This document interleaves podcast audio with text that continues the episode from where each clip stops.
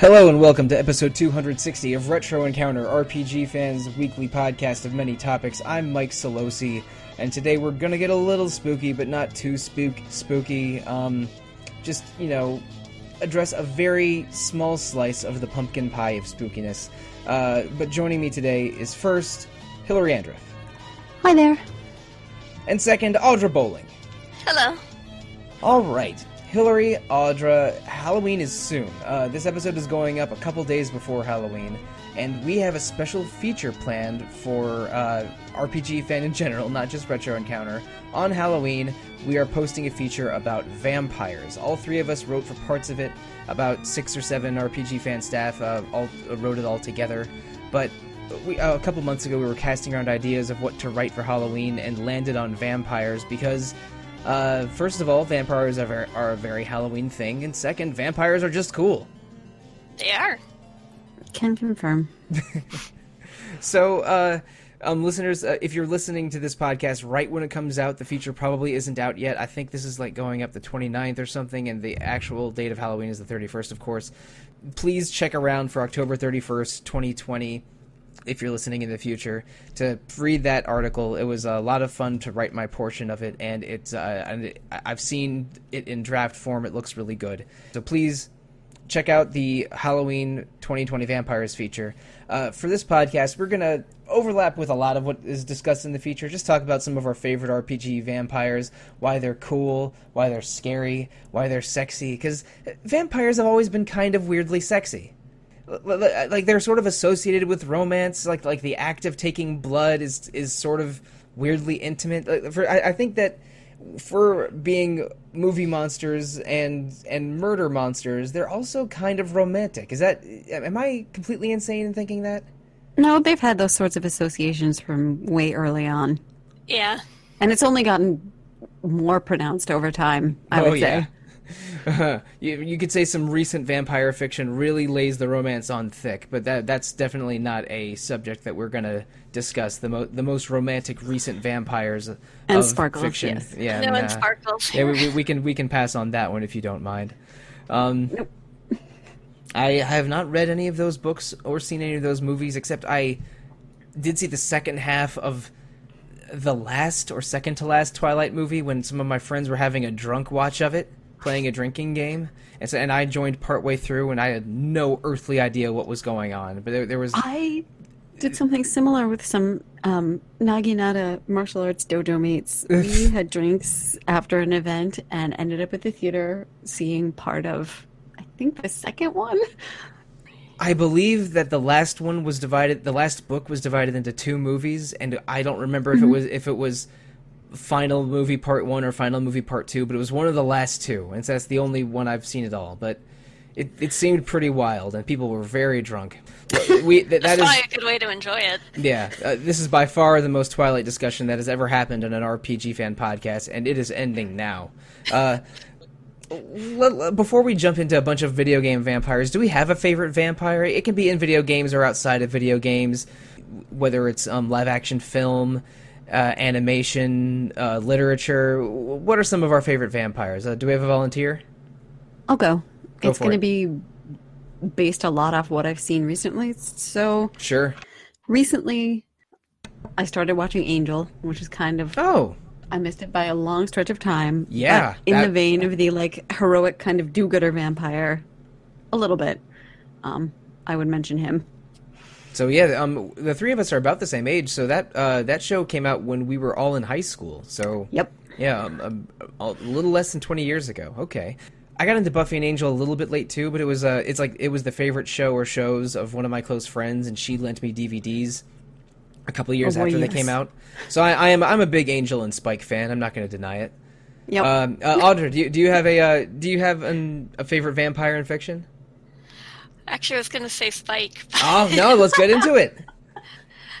I quite like him from. I haven't seen all of Buffy and Angel, but the episodes I've seen of it, I actually quite liked him. I he he's remarkable. He's one of those breakout characters like uh, a like a Steve Urkel that where he was supposed to die early or just be in a couple episodes early, but he ended up being so popular that he sort of took if not take took over the show, uh, became a huge presence in the show because again he Yeah. was a, he was a season two villain. who uh, was in like one episode of season three, and then was a major character for the entire rest of Buffy and one season of Angel. And he's he's like the best character in Buffy in the around Yeah. the around the season five six range. Um, Thank you, James Marsters. yeah, hugely entertaining dude, and way better as as Spike than when he was Piccolo in the Dragon Ball Z live action movie that no one should ever discuss. So yeah, let me think. My uh, do I have a favorite vampire that's not in a video game? Because I mean, we'll, we'll get into some of my favorite video game vampires. Uh, I mean, I mean, I, I'm a big Alucard and Castlevania fan. We got uh, yes. um, I, there's a certain Disgaea vampire whom I adore. oh shoot! I want to mention Sassy Alucard from the uh, from the Netflix series. Oh, from the sure, yeah, he he is quite sassy. And they even gave him some video game power stuff in that. Like he gets his uh, sword familiar, and his animal transformations, and his awesome hair. He, they did do a really good job by Alucard in the Castlevania movie. Yeah, I think so. I agree. Oh, that's another one I need to watch. It's good. If you if you have if you have ready access to Netflix, then it's an ex- it's extremely entertaining. It's not even that long. I think the whole run of seasons is maybe ten to twelve episodes, right? Mhm, They're short seasons. Yeah. Yeah, it, it, it- like I think the first season was only four episodes, but then it got, it, but then it, it did really well, so they just made uh, the other seasons are longer. Yeah, um, Netflix Castlevania. We even had a whole episode of Retro Encounter on it back in April, I think. I'd have to check a calendar, but l- let's see. Speaking of checking calendars, um, hmm, favorite vampire. Got to think of something. Uh, Blade. That's right. I'm landing on Blade. Uh, those those Wesley Snipes movies in the late '90s, early 2000s. um, his role in Marvel Comics. He's even in a couple of the Marvel video games. Uh, there have been some some good Blade comics and anime and appearances in animation over the years. Uh, Morbius is also a, a random comic book vampire that's you know that's done a good run of things. Uh, there, there's a really good st- vampire storyline in a in an old uh, comic series by Brian K. Vaughan I used to read called uh, called The Runaways, which I think had a, a Hulu adaptation. Lots of vampires in comics, but uh, Blade is maybe the most fun. So, okay, we got Blade, Spike, and Angel, a bunch of non vampire words that are also names of vampires. Uh, but none of none of those three fellas appear in the feature that that's coming on Halloween or in our main discussion today.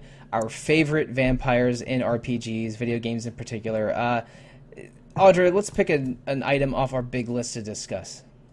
How about the Suikoden? That's Right, and um, I mean, th- there's one huge presence in Suikoden Vampire, and that is Neclord, which I thought was supposed to be a bad translation of Necrolord, but no, his name in Japanese is also Neclord, uh, the Lord of Necks. He is a almost a, a par- almost like an exaggeration of the Western idea of a vampire, but uh, he is kind of scary and really cool and has really dope battle music. yeah. Somehow it works with him. I really love pretty much the whole resolution of his story arc in Suikoden 2. Hmm Yeah, and in Suikoden 2, they add a second vampire character, and she sort of joins uh, around when you're trying to take down Neclord for the second and final time. Yes, Sierra. She's awesome. I Yeah, quite and- liked her. And Suikoden's so, so unusual. Like, it, it, they, they really build the mythology of that world a lot. And uh, there are characters that have known each other for decades and characters meeting for the first time. Sierra has sort of been around for hundreds of years, and she knows some of the other people on the team, but she joins almost. She almost forces her way into your party, right?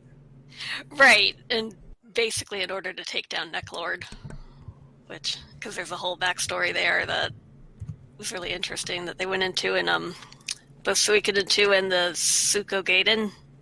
Gaiden? I'm trying Yeah, to think of yes, what the- Suiko Suiko Gaiden. Yep.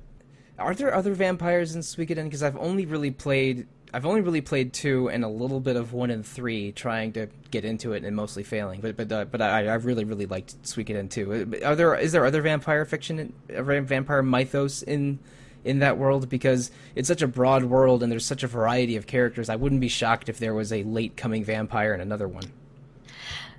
No, not that I'm not that I remember. Huh. All right. That would be. They kind of went to different mythology stuff after that, like mermaids and But it, even if you had made up an answer and said that there was a Suikoden Tactics fa- coven of vampires, I would have believed you because Suikoden just is so is so broad and goes and goes crazy places. Mm-hmm. And, and, and Sierra doesn't she have a special rune attached to her that like that gives her extra powers? Because there, there a lot of the Suikoden like you know uh, power arrangement comes in rune form. She's the bear of the tr- the moon rune, which is the true a true rune. Right, and there's a, a, different moon rune that's not the true moon rune, and you rhyme moon and rune a lot trying to figure it out out loud. Because because Neclord had the moon rune also, right? Yeah, that, that's what it was. Stole it from her, I think. Was okay. Yeah, and she's trying. She's and yeah, all right. She's trying to get it back, mostly get it out of his hands because the true runes are really powerful and dangerous. Um, mm-hmm. And every Suikoden game is basically centered around uh, f- like securing or preventing an apocalypse from one of the true runes. uh, but yeah, Suikoden 2. I think you know what I'm going to say it. Uh, we did Suikoden 2 in 2018 and Suikoden 5 earlier this year for the podcast. I can almost guarantee we're going to do another Suikoden game in 2021. We've been talking about it a lot behind the scenes, and especially with uh, um, uh, a, with uh, what what was that? Um, Eiyuden, yeah, Eiyuden Chronicles. Uh, uh, being such a success in 2020. Like, th- there's a lot of Suikoden hype, so I'm pretty sure we're going to do another Suikoden episode in 2021. But I won't, I can't say which one it is or when it's going to happen. But uh, there is interest among staff, so that'll be fun. Okay.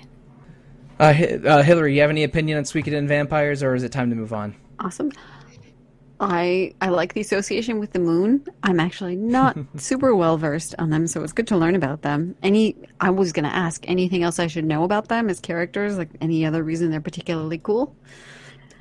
it all really comes back to Neclord's awesome, awesome battle music. It is, okay. it is great. I, I, I used he it has for some great lines too. Yeah, no, he has a lot of very dramatic Bela Lugosi ass stuff, but the uh, gotcha. But the uh, uh I would play Neclord's battle music for this episode, but we used it definitely for uh, one of the Suikoden episodes in uh, in fall 2018. So I'm gonna I'm gonna hold back. But yeah, yeah, like nice. Uh, Suikoden 2, excellent, excellent game, and um, Neclord and Sierra are two bright points of the many in that game. Yeah, also, Bela Lugosi, October birthday, so near Halloween. Oh, and happy birthday, my birthday Bela. buddy, too. October 20th. Happy birthday, Bela. You know, um, like uh, Bela Lugosi, he was in the one of the theatrical adaptations of Dracula in like the yeah. 1920s, and be, when he was a Hungarian immigrant, he didn't speak a word of English, but was desperate to make it on the stage, so he learned all of his lines as Dracula phonetically. So the, the, the weird cadence and weird accent that we associate with Dracula, and the you know the slick backed hair. Uh, sort of fangs out the mouth look. That's all Bela Lugosi, and mostly because he couldn't speak English at all. Which is interesting because that's made its way into a lot of the pop vampire culture. conventions in, in fiction, right, and pop culture, some of which we might even talk about today. Yeah, and, and the Transylvania region, where which we associate with uh, Vlad the Impaler and Dracula in general, is I think modern day Romania, which is not that far from Hungary. So it's you know mm-hmm. there, there's a Slavic connection there, sort of, even though the Hungarian language isn't Slavic. It's it's it's Central Asian. It's a, that's a whole mess. But like that part of Europe and Bela Lugosi's portrayal of Dracula is a lot mm-hmm. of the uh, Western vampire image that we have today, which is pretty cool. Because I mean, I mean, Bela, I mean, Bela Lugosi sounds a little bit like Solosi. So I've always, I've always, I've always enjoyed that you know extremely tenuous connection I have to Bela as the great grandson of Hungarian immigrants. We're fans here. Mm. Anyway, but speaking of Dracula, let's talk about Dracula for real next because uh, I, I, think personally, when I think of video game vampires, Castlevania is maybe the first thing that comes to mind. Uh, Castlevania from a Konami series from the late '80s, uh, basically a straight up 2D action game. And then it took a big swing for towards RPG with uh, Symphony of the Night in '97 in Japan, '98 worldwide. In in every Castlevania game, or at least most of them um, a mysterious castle appears out of nowhere called Castlevania, and that castle is alleged to appear every 100 years uh, with its master Dracula trying to drag the world into hell or take over the world or do something pretty bad. And the, something in Eternal Night. Oh yeah, it's it's always something like that. But his uh, but his his goals are always vague and to a point like Dracula almost becomes as hunted as the humanity that Dracula is trying to kill. It's it, and uh, it's explored pretty well in that Netflix series we we mentioned mm-hmm. earlier. Um, they have a very cool angle, I think, on Dracula and his uh, and his legacy. But in general, the story idea was Castlevania rises every hundred years, and they break that rule all the time by having people by having direct sequels and visiting the castle only a few decades later. Most of the early Castlevania games, each one is in a different decade, with Symphony of the Night may, maybe being the most vampire one because it's Dracula's uh, half vampire son Alucard taking him down in Castlevania in that particular game. Uh, and the Castlevania Netflix series is based a lot on uh, Castlevania 3 Dracula's Curse, which stars uh, Trevor Belmont, and also its sequel, Castlevania Curse of Darkness for the PS2, which adds characters. Um, but yeah, yeah, for for uh, w- uh, for whatever reason, the uh, the Castlevania Netflix series mostly draws from a NES game, a PS1 game, and a PS2 game that are mostly connected, but it's still an interesting story choice. But uh, yeah, Castlevania, uh, it's it's usually it's almost always Dracula being taken down, and this is a really cool ornate gothic version of Dracula. He has amazing hair and clothes. He has a contract with the Grim Reaper and a bunch of other demons. There's a really creative boss and action design that can vary pretty wildly game to game sometimes.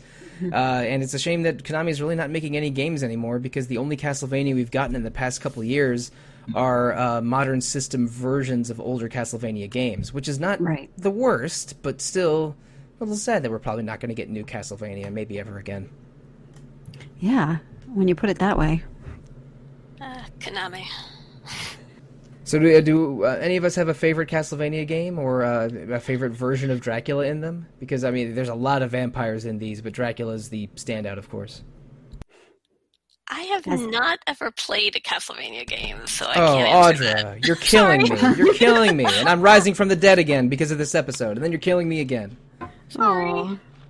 That's okay. We're undead. We can handle it. Um, Dracula's just a really cool through line. I, I, I always think of Alucard, and when I think of Castlevania, La Dra- Castlevania Dracula, wow, my mind immediately goes to the this Belmont Smash reveal, Oh right, Where- yeah. hmm where the the particular thing that they chose from Castlevania to add to the stage was that Grim Reaper. Right, and uh, and there's a there's a Dracula boss fight in Yes. uh, in Simon and Trevor's uh, story modes in that game. So they, they they well, Smash is very very keen on references and nostalgia. So they put a lot of Castlevania classic stuff in uh, in Trevor and Richter's. Uh, I'm, I'm sorry, no, it's Simon and Richter, right? I think I, I said Trevor before. It's Simon and Richter in Smash. Richter is the main character of Castlevania uh, Rondo of Blood and a and an NPC in Castlevania Symphony of the Night. But uh, yeah, um, Simon and Richter in Smash uh, th- with Dracula as a boss fight in story mode. A lot of cool stuff there. The, the Dracula Castle stage is also pretty cool. Yeah, it's it just it just shows off everything that's Dracula Castlevania, the ornate castle, kind of like chapel area, the Grim Reaper, awesome boss fight, all, all of that. And I'll always have an appreciation for Alucard just because his his story is very much I don't want to call it dramatic, but you know, It- half it- vampire. I mean, it's it's sort of very edgy and melodramatic in a in a 1997 way that's just awesome. Yep. And, and if I were to identify a personal favorite Castlevania game, it, it's hard not to pick Symphony of the Night. Oh, because, definitely. Yeah, just because the action and the castle and the characters are so awesome. But uh, we got a really good of sort of Symphony of the Night likes uh, in the 2000s and maybe early 2010s. And uh, the one that sort of sticks with you the most are the uh, the duo of Aria of Sorrow and Dawn of Sorrow, which shockingly like it's it's not clear that Dracula's in the game because when his castle appears, uh, there's a bunch of people wandering around like, well, Dracula's not here, but there's something at the top of this castle, and it it introduces like Dracula almost as like a concept where there's a bunch of people trying to inherit his powers, and uh, the main character Soma can defeat monsters and use their powers and collecting them in a big list like Pokemon or or Final Fantasy Blue Magic or something. It's for, for gameplay and story concept reasons. I really like those two games. Uh, uh, Aria is for GBA and Dawn is for DS. Dracula, a great video game vampire. Castlevania, maybe the premier vampire series of video games, even though there are literally multiple games called Vampire on our list. Yes, and and many Belmonts that have tried Yeah. and defeated him. Mm, yeah, Ju- Julius Belmont is the Belmont in those uh, Sorrow games, and, and and he's a good Belmont too. I like I like me some J Bell. Uh, uh, but uh, uh, Hillary, what's another uh, video game vampire we want to tackle here? All right, I've I've got to choose my favorite first. I really like the siblings in the Shadow Heart series a lot. So that is Keith, Joachim, and Hilda or Hildegard.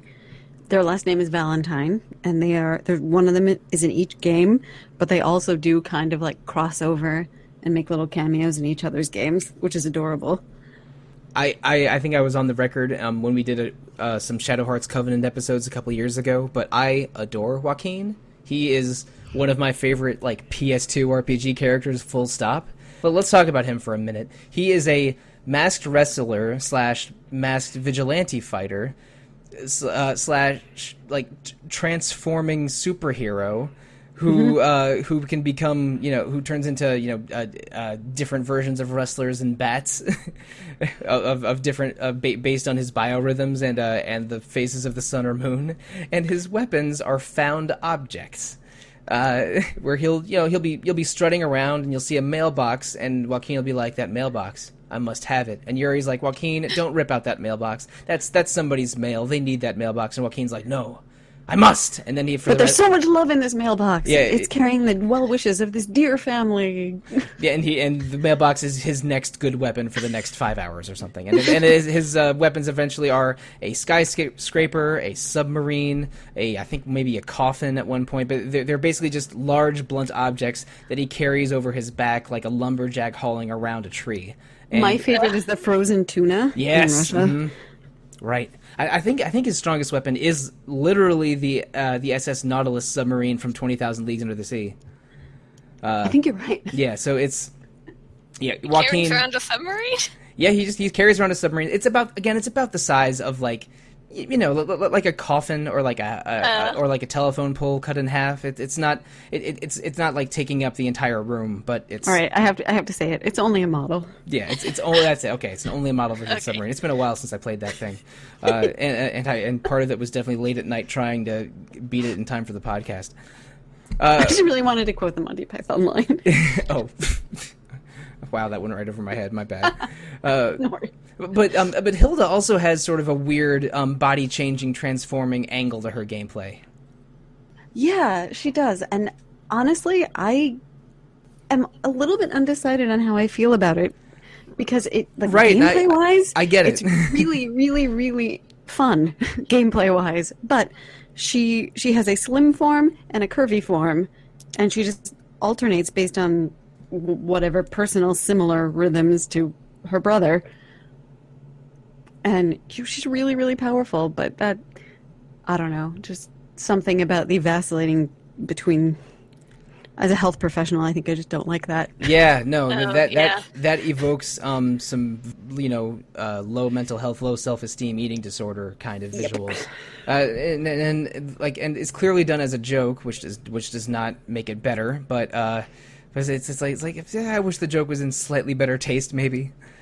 But and and, and Keith is in the the Valentine sibling from the first game. His powers aren't quite nearly as wacky as his two siblings. He's he's just no. he, he's just a cool vampire boy. He is a cool vampire boy. Um, he he has the blue castle. Um, he's the first one of the family that you meet in the first game. He he kind of like when I first met him had an an Alucard kind of vibe a little bit you know, he was a vampire, but he's, he was just kind of tired of the vampire life a little bit, mm, and he was protecting the area where he was from. And um, not to spoil too much about Shadow Hearts, but something happens to Yuri. Um, he ends up kind of unrecognizable at the top of Keith's tower. Keith runs into the rest of the party and goes, "I don't know how he got here, but sure, I'll help you out." And he joins the party, and he I'm trying to think of how to describe him because he does have some sort of like vampire abilities, and I think he can transform into a silver bat. Right, and uh, um, Joachim can transform into a golden bat. And Hilda's a peach or, or pink bat. Mm-hmm. All right, we got we almost we're about sixty percent of the way to a bat sentai. I'm into it. Yeah, that's true. I wonder if they have any more siblings. Anyway, they would have to. The they would I... have to be red or blue because those are the two colors in every yeah. single Super Sentai. But I, I, I, I, digress. Um, all, all, three Valentine siblings are really cool. Uh, again, like Joachim's my favorite character in my favorite of those three games. So I, he's I, so earnest. Yeah, he's so earnest, and he doesn't realize that uh, his wrestling mentor is uh, is you know maybe trying to sexually assault him, but he thinks it's all training, so he just sort of takes it in stride. Uh, it, but like it, it's uh, Shadow Hearts is so weird and wacky, and the fact that they have a trio of vampire silly, siblings, one of whom is like a lolly is a lollygoth girl, and one of whom is a masked luchador. It's yeah, it, Keith's the traditional one. Keith is the most normal one, and he's and he's still cool. So, uh, yeah, and and Shadow Hearts is a little bit deliberately dark and gothic and weird. So, like, just having a vampire around kind of makes sense in all of yeah, those. and I think I, I I think I pointed this out. I actually did the blurb for them. I think I pointed this out, but it's especially interesting that the series has that sort of like gothy dark feel, but one of the more comedic and like lighter points of the whole thing is the vampire family. Mm-hmm. you could even say they're blood related. yes. uh, okay, I'm getting fired for that. But anyway, uh, so let, us move on so I can maybe quickly edit that out. Uh, speaking of comedic vampires, I got to talk about my favorite video game vampire, and that's Valvatorez from Disgaea 4. Um, uh, Disgaea has had vampires almost since the beginning. There's a vampire monster class that you can recruit and even level up in Disgaea 1. There's a vampire uh, uh, uh sort of mid boss named uh, named Maderas. He's, there's a, another character literally named Midboss, but that's a different fella. And, and Maderas is blackmailing one of your characters, and there's some there's some betrayal and some figuring things out, and then you defeat him, and then you sort of uh, force him to join your party. Uh, but the, the real Disgaea vampire is Valvatorez from Disgaea 4 he Valvatorez was a really dangerous, really powerful, cool vampire that you might think of like you know like the the monstrous kind of vampire from Western or Eastern myth. Uh, but then there he meets a young woman that is uh, that is not afraid of him, and he is so uh, and he is so taken by her that he promises that he is not going to drink anyone's blood ever again until he fr- until he gives her a real scare. But unfortunately, the young woman is sickly and dies before he can scare her. So, uh, and, and and the subtitle of Disgaea 4 is A Promise Unforgotten. So, over 400 years, Valvatorez loses all of his powers and, and, is, and goes down all the way to level 1 and is a works as a Prinny instructor in Hell. And Prinnies are uh, basically sinners that have been stuffed, uh, after death, are stuffed into, um, into plush penguin costumes and used as slaves.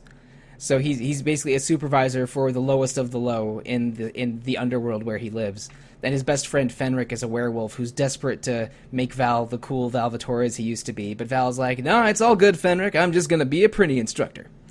And uh, instead of drinking blood for centuries, Valvatorez has been eating sardines. And all the time talks about the nutritional benefits and greatness of sardines. And it sounds uh, like he's been hanging out with the Prinnies for too long. He has. He's he's gotten real weird. And this is also a young Troy Baker voice role. So like, if you want one of the top leading men in voice acting to dramatically say sardines, then then Disgaea Four is basically your only option. But uh, and and Valvatorez is is unusually principled, and like like again, he was a terrifying uh, demon lord vampire 400 years earlier, but he's but now he's trying to do good a good job taking care of Prinnies, and when a few of his Prinnies start acting unruly, he uh, he you know steps outside his box a little bit and notices that there's a bunch that the uh, the local government is really screwing things up. So he basically gathers a small army to take over his local underworld and set things right again. And it's a it, and Disgaea Four is kind of a you know it has a sort of an anti-corruption thrust to its main story. And uh, one thing it doesn't that I think is hilarious. Um, I, I think uh, chapter six is called the final episode but it's not the final episode. Like they, the last four episodes are all called the final episode, and they oh my God. And, and, they they resolve some character's story only for another surprise uh, world world ending threat to to arrive the next time. So again, Disgaea. It, it, it's a uh, it, it's a satirical parodical game. Uh, it goes for comedy a lot, and they have one of the funniest, goofiest anime vampires I have ever heard of in the central role, and it's it's excellent. Like, Valvatorez is he was my avatar on PSN for a while. I like that dude so much. So yeah, uh, you want a, a, real goofy, funny anime vampire in a exploitable, weird strategy JRPG. Disgaea 4 is the center of that Venn diagram.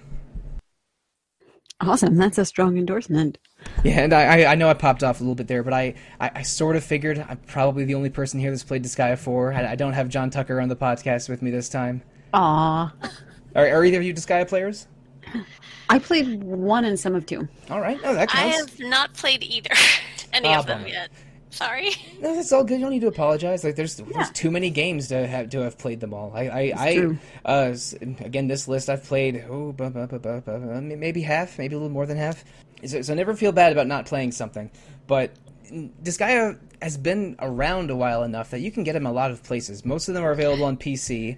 Uh, one, four, and five have Switch ports. Uh, Disgaea 4 is a PS3 game that I believe had a Vita port and then a, a more recent Switch port. Um, oh, I should get it then. yeah, I, I, when they were making Switch ports, like five came out first, and then they did complete quote complete end quote versions of one and four, skipping over two and three, which is a bummer because I really like Disgaea two, but also yeah, one and four are the best ones. They, that, that's what they were going for, and plus, and plus a couple years ago, Nippon Ichi was in financial dire straits, so maybe they decided to skip the line ahead to four. Uh, but, but yeah, the Disgaea games, uh, they do they handle movie monster stuff in a lot of strange ways. But uh, when they do vampires, it started out with that you know goofy ass Maderas in Disgaea one, and the even goofier, even awesomer Valvatorez in Disgaea four. So uh, Audra, I, I, I think I we skipped over your turn. Uh, what's another um, RPG vampire we want to go over? Well, actually, I love um, from Wild Arms 2. Okay, now I. Uh, now this is where I have to apologize because I played a lot of Wild Arms one and a lot of Wild Arms three, but I s but never two. So let's talk about Marivel a little bit. Yeah, tell us, because I haven't played Wild Arms 2 either. It's a pretty fun game, but I mean, there's some localization issues that I think Oh yeah, I mean that that's that that's what early PS one. So yeah, there, I'm sure Yeah. there's I'm sure it's a localized mess. I mean I mean I mean Suikoden two is a localized mess, and that's one of the all time greats. Well, um, Marivel, she's been around for a while. She's a, I think she was friends with the Sword Magus, which is like a legendary saint character in the in that Filgaia. So she's been, I think, at least a thousand years old or so, and she's outlived pretty much everyone and that she knew. But she's actually kind of, I like her because she's more of like a dork. she's into technic technological gadgets and she invents things and cre- fights with ro- giant robots. All right, Okay. I love it. That- that's not exactly things I associate with vampires, but I'm intrigued. No, but I love this concept already. get old enough and you just get dorky and play with gadgets. Yes. or you get old enough and you realize that oh the coolest thing is actually giant robots i should have been doing this for all thousand of my years instead of recently yeah, it's pretty. It's pretty funny with. She kind of stands out just because she's a little bit of a, a dork. Like she tries to act aloof and calm and every and cold and everything, but then it's like I have a giant robot. you know wild arms is unusual does kind of blue magic too, where she takes hmm. on abilities from enemies. That's definitely interesting. That's a trend with RPG vampires for sure. I, I think it's because like the act of biting something and drawing its blood is a way of sort of taking them into you that you know you can logic your way into saying now you have their powers Yeah, it's like And one of the best ways for it to translate. Yeah, and then also, I mean, vampires are monsters. They have monster powers. I mean, that. I mean, that's what. what where are we now? Uh, that that was true of uh, Soma Cruz in a few of those Castlevania games. It's true of Lester DeRosso in Bravely Default to a degree. Uh, it's, it's also true of the legendary webcomic Axe Cop, where you turn into something if its blood gets on you. Uh, l- ladies and gentlemen, if you have not heard of Axe Cop, uh, go to Google and check it out, and thank me later. But uh, uh, but back to Wild Arms 2. Wild Arms has always had an interesting relationship with technology because it's it's basically a you know Wild West spaghetti western setting, but with uh, ancient civilizations with super technology that you're uncovering. So there's there's giant robots in. I think all of the Wild Arms games, or at least the ones that I know a little bit about, and uh, and so so it's like it's cowboys and magic and samurai and giant robots, robots. and again it kind of all fits. And, and evidently, Wild Arms Two has vampires, which was news to me until I until I read your part of the piece, uh, a, maybe a week or two ago. I think she's supposed to be the last of them. All right, okay, so It's there like is a major plot point okay, with her. so, so there's not a ton of vampires in, in Wild Arms One that I've forgotten it over the decades. Oh no. No, she's like the last one, and I mean, it's sort of a sad story because she just isn't sure she wants to be friends with people at first because of that. Well, there So is- she kind of just stands out a lot. There is something lonely about the vampire life. I mean, that's part of the character of Keith Valentine and uh, and and Alucard and others. Um, let's see, not Valvatorez, because if anything, he sort of like is becomes surrounded by friends in spite of his vampirism. Uh, so, uh, Hillary, what's another one from the list that we should talk about before we shut shop? Um, let's go with one that's villainous. Let's go with the ones from Illusion of Gaia. Oh yeah, Because I'm um, not going to pass up an opportunity to talk about Illusion of Gaia. I also enjoy Illusion of Gaia. I uh, I played a lot of Illusion of Gaia and Terranigma, but never uh, but but never Soul Blazer, and. it- I mean, I remember the vampire siblings because I, they're the bosses of maybe my least favorite part of the whole game. Oh boy, Yeah, yeah. the dungeon Mew or Mu, which is a sort of a, uh, a famous lost city in some uh, uh, East Asian uh, folklore, uh, is a really challenging dungeon, slight difficulty spike for that point of the game, and you fight two vampires uh, simultaneously as the boss. And they, they are not easy to deal with. I, I remember being stuck at that part of the game when I played it many, many moons ago. Yeah, very, very common to, to get stuck there. Yeah, not surprising. It's, it's a bit of a gameplay wall, but let's talk about them. I'm trying to remember because there is a cutscene. You do kind of like get a glimpse. They have in the seaside castle right before you go to Mo, if I'm not mistaken. You you kind of get a glimpse of their standard villainous vampire life with a little bit of that, you know, quintet um, judgment about humanity, how they've been treating people really badly, if I'm not mistaken. Um, but then you go through this dungeon that's a difficulty spike and a bit of a slog and long. And then you get there and they have one of your crew attached to a bomb, which I'm not really sure how they got into modern explosives. That's one of those weird anachronisms. vampires have been around from a long time, so maybe they just have ancient bomb technology that hasn't survived to the modern Right. modern day. We're not exactly sure, but your friend is there and there's a timer and they have really strong coordinated attacks. So they're pretty impossible to get unless you can corner one of them and get one of them. And yeah, they're just tough. But they are cool. I mean, I- again, uh, Yeah. th- that whole quintet trilogy is anachronistic and goes weird places, al- almost with di- with disparate elements. You know, not uh, not terribly far away from the Wild Arms discussion we had a minute ago. That's But- true. But uh, Illusion of Gaia is a really weird, thought provoking game, and they just throw two vampires at you around the midpoint in a hard dungeon. Oh, just no lead up, just kind of there, there.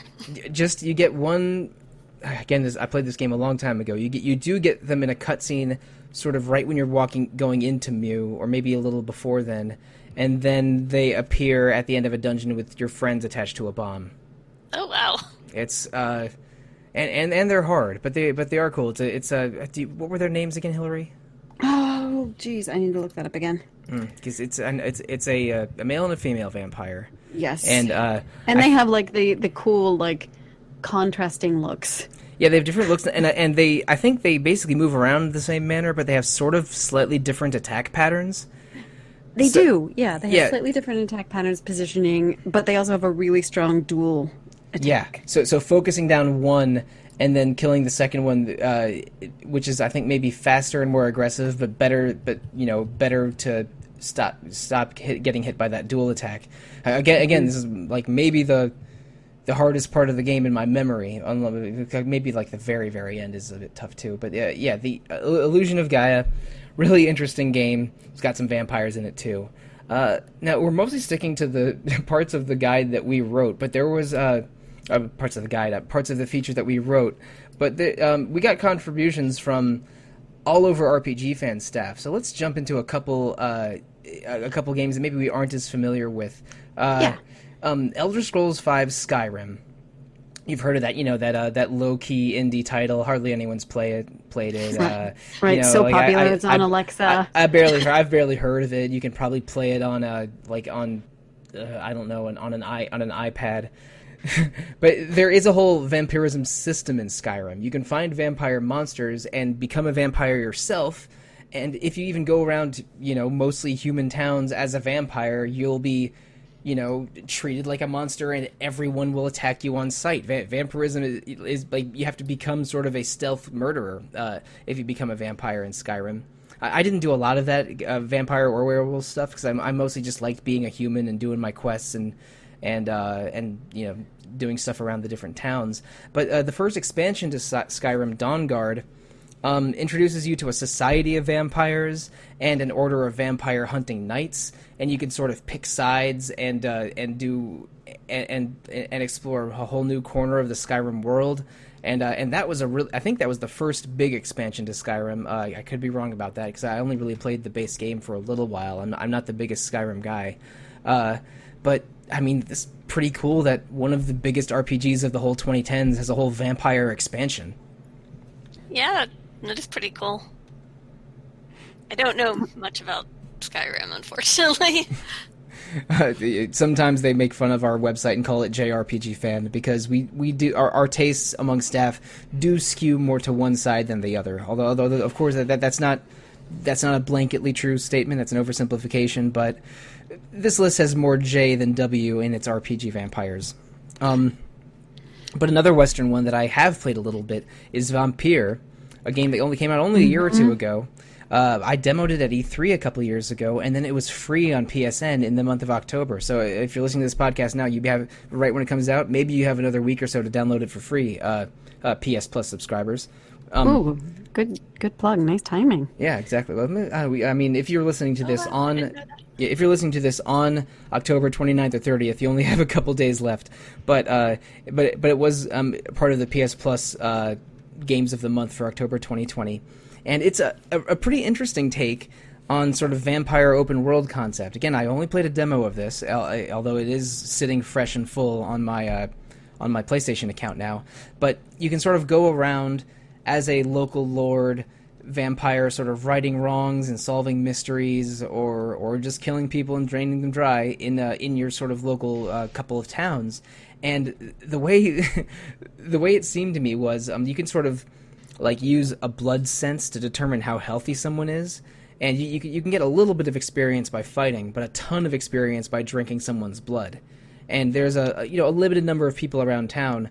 And you could, you know, maybe this friendly NPC is a really healthy person, so they're uh, they'll give you a ton of EXP, but uh, but killing them will, you know, because they were a pillar of the community, we'll make a lot of enemies, or people will be searching for their killer, or uh, you, or maybe like you won't be able to do quests with them in the future. Well, you know, some ne'er do wells that could probably be the town would probably improve with them dying are not very healthy and won't give you a lot of experience. And so when I was doing a demo at E3, one of the designers I, th- I, think they were French. Um, this game was developed in Europe.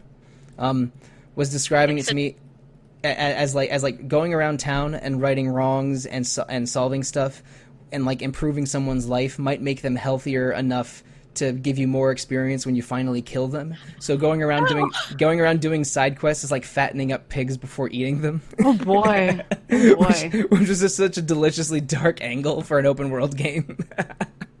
I mean, you could look at it that way. Like the more I read about this, the more interesting it is to me.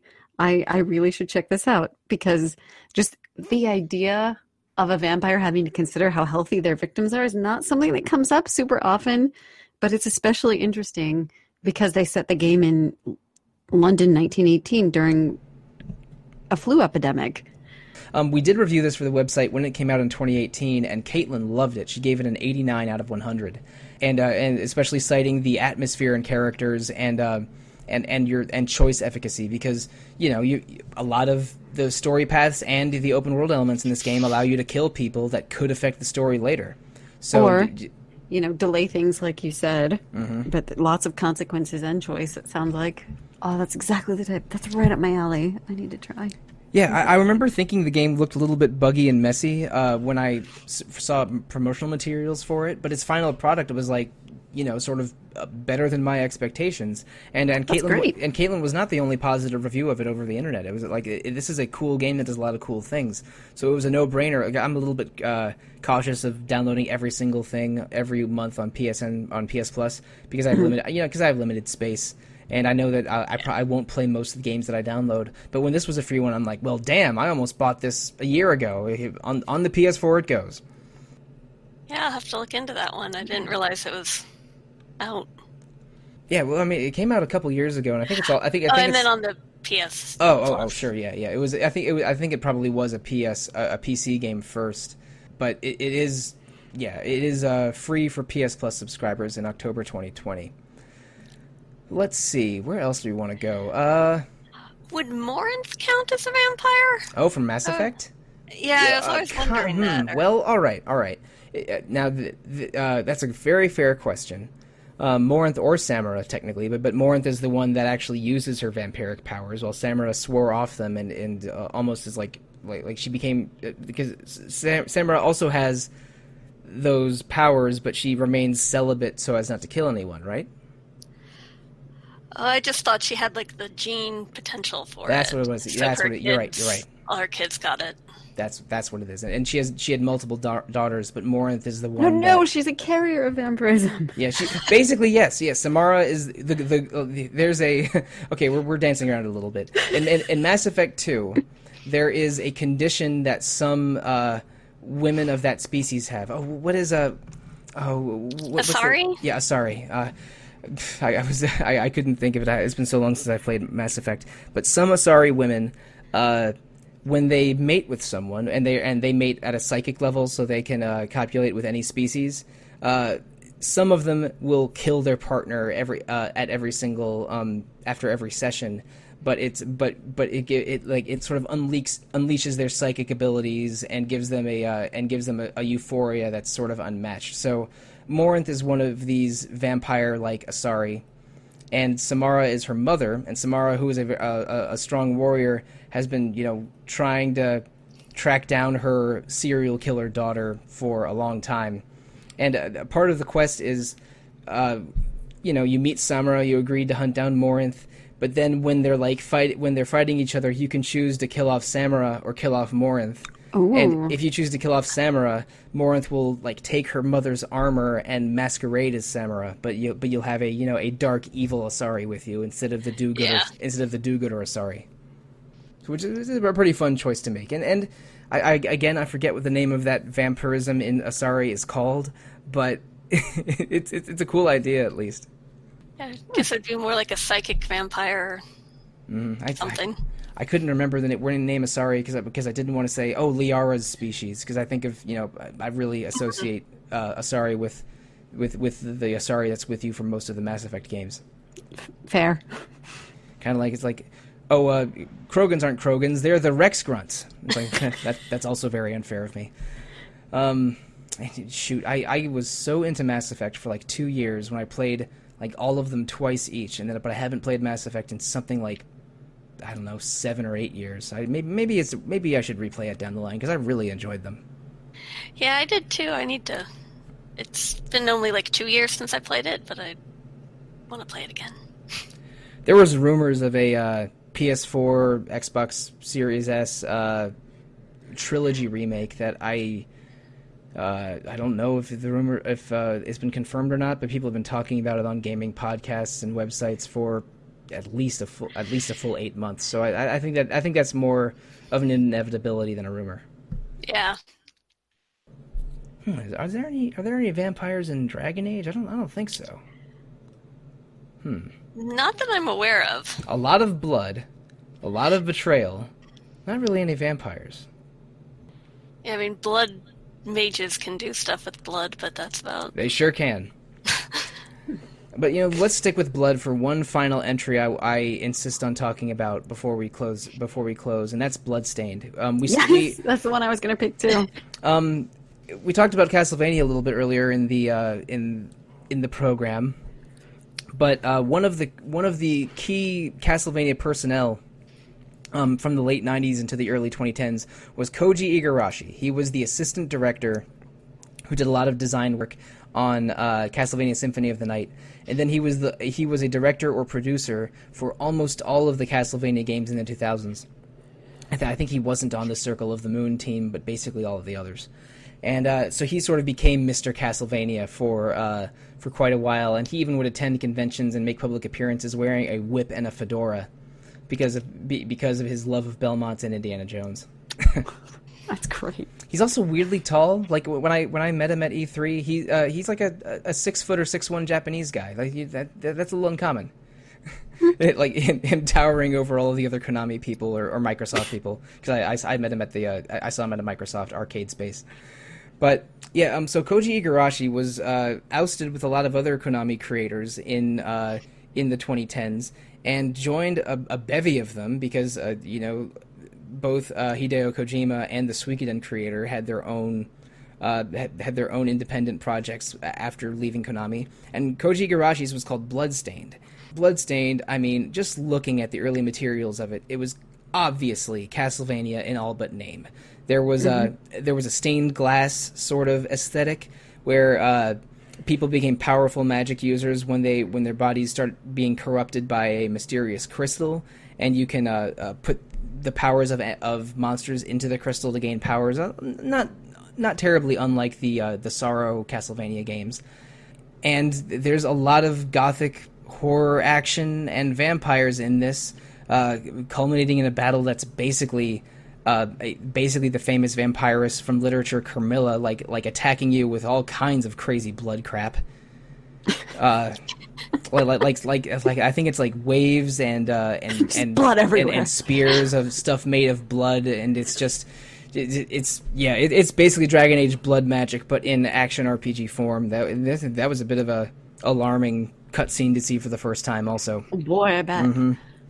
But uh, And it, it, it's interesting and, and worth noting that, that the protagonist in Bloodstain does have that almost vampire-like ability to take on, you know, powers from monsters, but at a cost.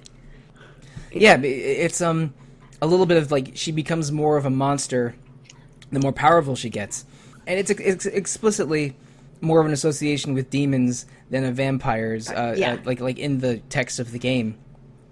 But like it's still very gothic visually. Uh, the church is involved as sort of an NPC. There, there's some good and some bad people associated with the church. Uh, like, the alchemy of those crystals is a major plot point. Um, but maybe the the most vampiric it gets is with a character named OD. And uh, I don't I don't know. Have you guys played Bloodstained? I have I not. vicariously I have seen a lot of it, Okay. but I was not the one okay. playing. There's a character named Orlok Dracul. Yes. And go ahead and Google image search him right now and tell me that isn't Alucard from from uh, Castlevania.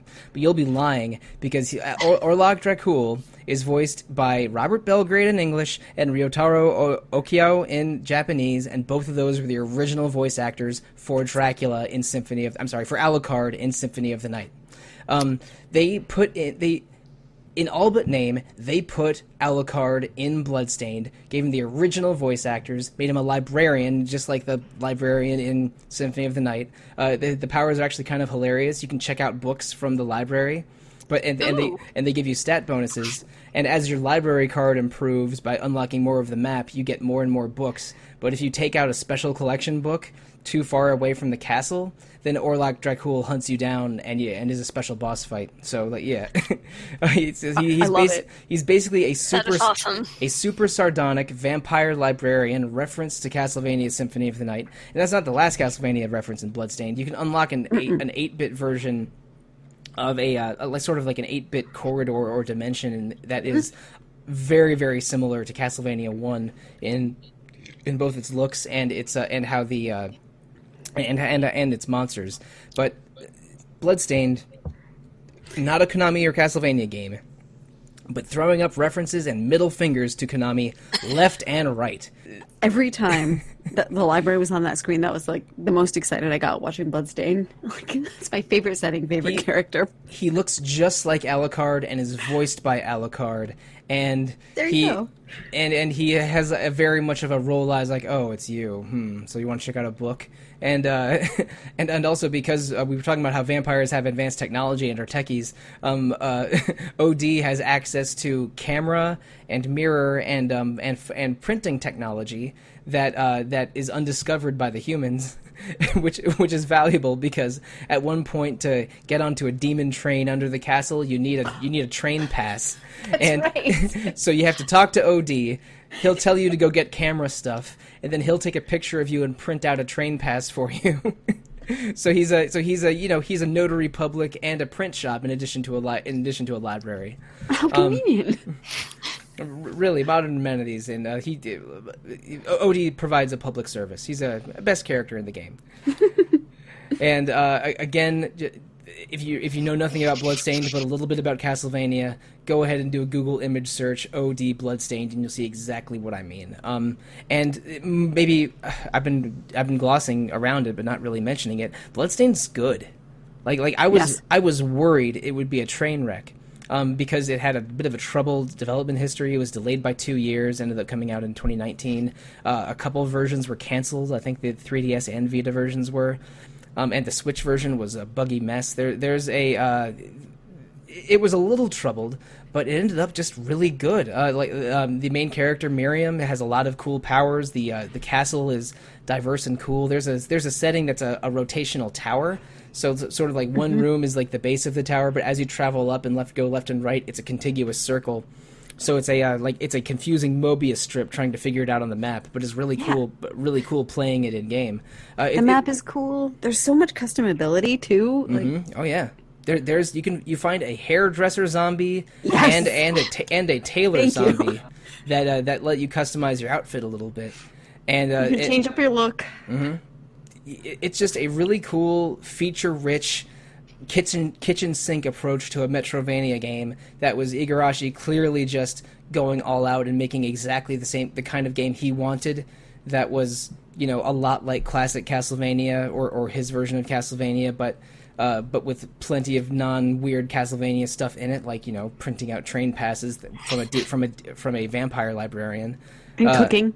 and oh god, the cooking system is so huge that I, I actually uh, ingredient hunting became a major part of the end game for me playing that thing. Uh, Right. It's like, oh man, I need to just get a ton of milk and eggs to make Where's butter the sesame? to make to make butter and dough because I got to make because I need pizzas and cakes to trade to this lady for the for uh for the taking revenge on everyone's side quest. Oh, yeah, there's a lady who wants to uh will give you prizes if you if you avenge uh if you avenge the deaths of a bunch of villagers and all the villagers are named after Castlevania characters.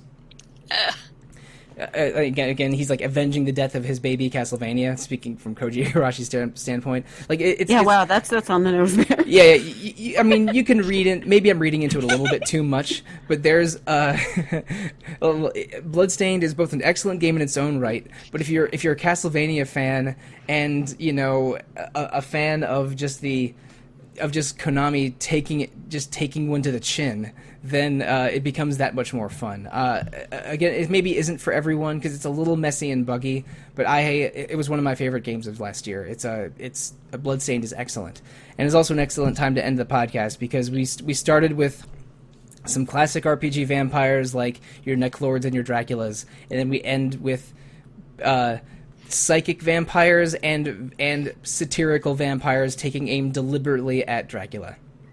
but kind of in that classical style. Oh yeah, I- I- it's it's a very gothic game. It's like uh, Bloodstained is not a comedy necessarily, but it uh, it is taking aim at vampire fiction, especially a certain Konami vampire series, and uh, and I think mostly hits the mark. I, I'm a big Bloodstained fan, uh, Bloodstained evangelist even. But anyway, uh, you know, it, the the witching hour nears, and I must feast not on blood, but on I don't know, maybe a burrito.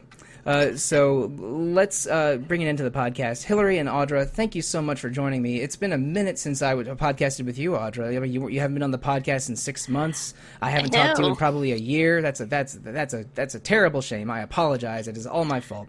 But uh, Oh, was- hopefully, I'll be able to join a few more.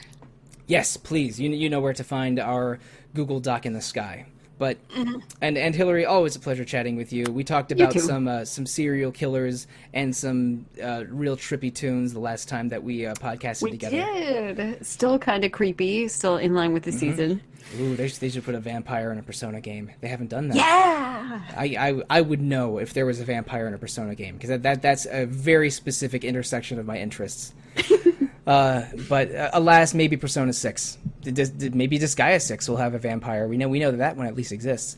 But um, th- thank you, Hillary and Audra, but also thank you, listeners, for joining us on our weird, rambling vampire discussion. Who knows if I'll let all of that Bela Lugosi and Twilight uh, discussion in and into the final edit. Maybe I, I cut it all out and you're really confused by right now. But I, uh, regardless of your level of uh, co- of cohesion or confusion, thank you for listening. Um, we have a lot of uh, exciting plans coming up in Retro Encounter. I've planned out the rest of 2020, and I'm eager to get to it. Next week, we're doing the uh, Kangao uh, mm, indie visual novel JRPG, Finding Paradise. That game is really cool. I need to finish it this weekend so I can podcast about it with Zach in a couple days. But uh, you'll you'll hear about that next week. And also in November, we're doing two episodes on Final Fantasy X-2, that uh, girl power Final Fantasy game uh, that looks crazy. I'm getting uh, I'm getting texts about it from Peter, uh, uh, like about the next crazy thing, and I'm like, like, dude, I've barely started it. You're way ahead of the game. I'm excited to play that thing because I, I think I mentioned this in other episodes. I played that game for like an hour 15 years ago. Thought the menus were awesome and remember nothing else. So that is going to be an adventure. Me getting uh, revisiting Final Fantasy X-2 very soon, and also. Uh, um, after that, I, yeah, we can talk about it a little bit. We're doing an episode on crowdfunding where uh, where Bloodstained and other um, and Eiyuden Chronicles and probably other games that you've heard of uh, through Kickstarter or or Fig or uh, or other crowdfunding services might make appearances. Crowdfunding has, I think, has been one of the biggest things to happen to video games in the 2010s. Mm-hmm. I mean, how many of your favorite games started out as Kickstarter projects? Probably a couple. Uh, and a good avenue for vampires. Yeah, I mean, I mean, they're they're not making they're not putting vampires in AAA games anymore, so it's up to the indie scene, and and the grand crowdfunding has energized the indie scene. It, it it's it makes sense.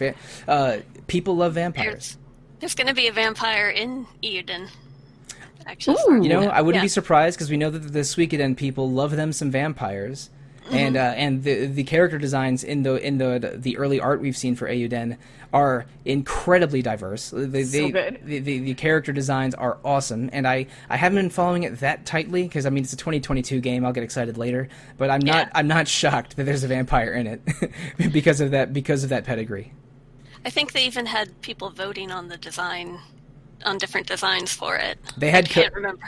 They had the Castlevania Honcho Koji Igarashi appear in one of the uh, hype Yes, videos right. for Eiyuden Chronicles in his signature hat uh, and signature whip. it's a circle of life. Connections. there we go. But also in in, uh, in December, there's five Thursdays in December, so I'm not going to say what the main game is, but we're doing a special uh, episode in the first week of December to celebrate the 25th anniversary of Tales of Phantasia. That's one of my favorite Super Famicom or Super Nintendo RPGs. Uh, but I, I won't say exactly what the episode's about because it's a little weird. But we are going to talk Tales for a little bit in December. So, but if you want to uh, talk anything with us, the best way to do, to reach us is to email retro at rpgfan.com. I usually respond to that email address. We will I will uh, take any fan any comment or any uh, any any criticism uh, directed to us. The other best way to uh, comment or criticize us is to rate us on iTunes or Google Play or however you are how you are listening to us. Um, but in addition to Retro Encounter, RPG Fan has three other podcasts: Random Encounter, Rhythm Encounter, and Phoenix Edge. Please uh, please rate, review, comment on those, and listen. And listen. Uh, Rhythm Encounter just recently returned after a long hiatus. Phoenix Edge is mostly focused on current events. Random Encounter is focused on randomness. All three are worthy listens in addition to Retro Encounter. But not RPG Fan is not just podcasts. We also have message boards and a Facebook page and an Instagram page and a Twitter account and a Discord server and a Twitch stream every day.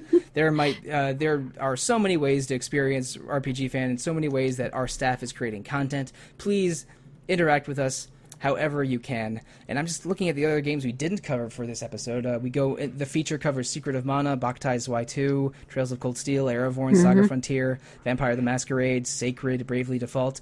And let's see, that's 1, 2, 3, 4, 5, 6, 7, 8, 9, 10, 11, 12. 13, 14, 15, Oh, he's a 16, vampire, too. 17 vampires! Ah, ah, ah, ah, ah, ah. Listeners. Audra, how can listeners find you?